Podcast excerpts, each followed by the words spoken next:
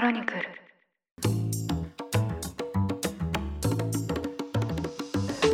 おはようございます。10月24日月曜日ニュースコネクト。あなたと経済をつなぐ5分間パーソナリティの野村貴文です。この番組では1日1つ5分間で世界のメガトレンドがわかるニュースを解説していきます。朝の支度や散歩通勤家事の時間などにお聞きいただけると嬉しいです。さて昨日の関東地方は結構暖かい日でした。でまあそういう日にはですね、まあ、いよいよこう本格的な冬を前に冬服も出さないといけないなということでこれを機に衣替えですとか衣類の処分を一気に行いましたでまあ、そういうことをやっているとですね、今日が乗ってくると言いますか、まあ、ついでにですね、こう引き出しの中を処分しようとしたりとかですね、あとは収納が足りないんで、組み立て式の棚を作ったりもしました。で、まあ、こういう時にはですね、あの、いるものといらないものが、まあ、混在しているので、一度ですね、まあ、こう、こんまりさん形式と言いますか、全部床に出して、ときめくものとときめかないもの、まあ、私の場合はまあときめくというよりも必要なものと必要じゃないものということなんですけど、まあ、それを仕分けていくという作業を行いました。ただですね、ノータイムで捨てると判断できたものはまあ捨てれるんですけど、当落線上にあるものがどうしても多くてですね、結局全部片付かずに、現時点で床に物が散乱している状態です。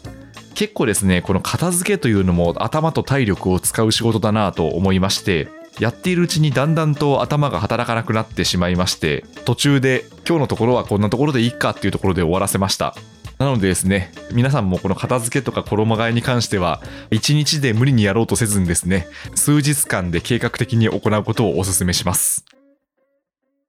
さて今日は中国に関する動向です。5年に一度開かれる中国共産党大会が22日に閉幕しまして、党トップの習近平氏が3期目の総書記に就任しました。今回の習近平氏の就任は2つの意味で異例のことです。まず1つ目は、これまで共産党トップは2年10期までという規定がありました。ただ、2018年の憲法改正で任期制限が撤廃されまして、これによって習近平氏の3期目の就任が可能になったことです。でもう一つは、党大会には、チーシアンパーシア、日本語にすると7条8下という暗黙のルールがありまして、68歳以上を定年としていました。ただ、この慣習も破られまして、69歳の習氏が続投しました。で、この翌23日には新たな最高指導部が選出されました。で、この最高指導部は7人いるんですけど、3人が続投して4人が入れ替わる形となりました。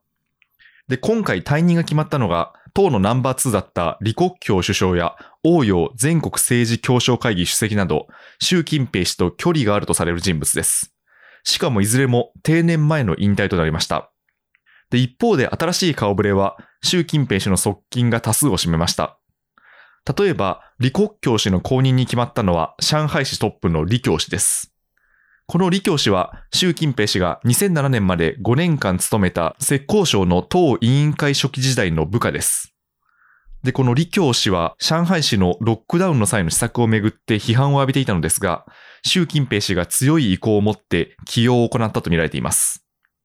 李克強現首相は来年3月に退任して、李強氏が全国人民代表大会を経て首相に就任する見通しです。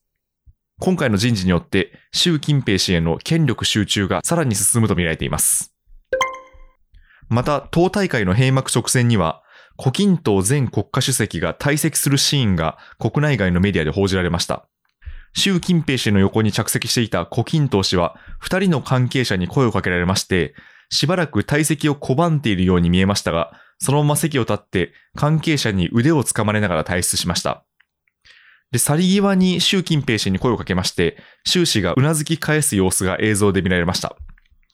で、この一連の様子をですね、海外メディアは習氏の独裁を連想するシーンではと報道したりですね、あとは、胡錦涛氏が人事に対する抗議を示したことが理由という分析もなされています。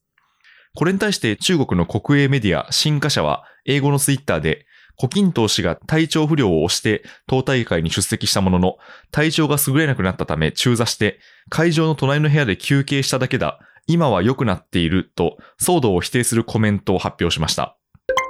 まあ、ということでですね、習近平氏の3期目突入、そしてですね、比較的習氏に近い人物の要職への起用、胡錦涛氏の退場とですね、中国共産党内で地殻変動が起きていることを予感させる今回の党大会となりましたまた党の規約には台湾の独立への断固な反対姿勢も追記されまして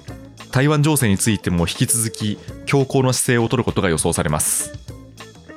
ニュースコネクトお相手は野村貴文でした。番組への感想は「ハッシュタグカタカナ」でニュースコネクトとつけてツイッターに投稿ください。もしこの番組が気に入っていただけましたらぜひフォローいただけると嬉しいです。それでは良い一日をお過ごしください。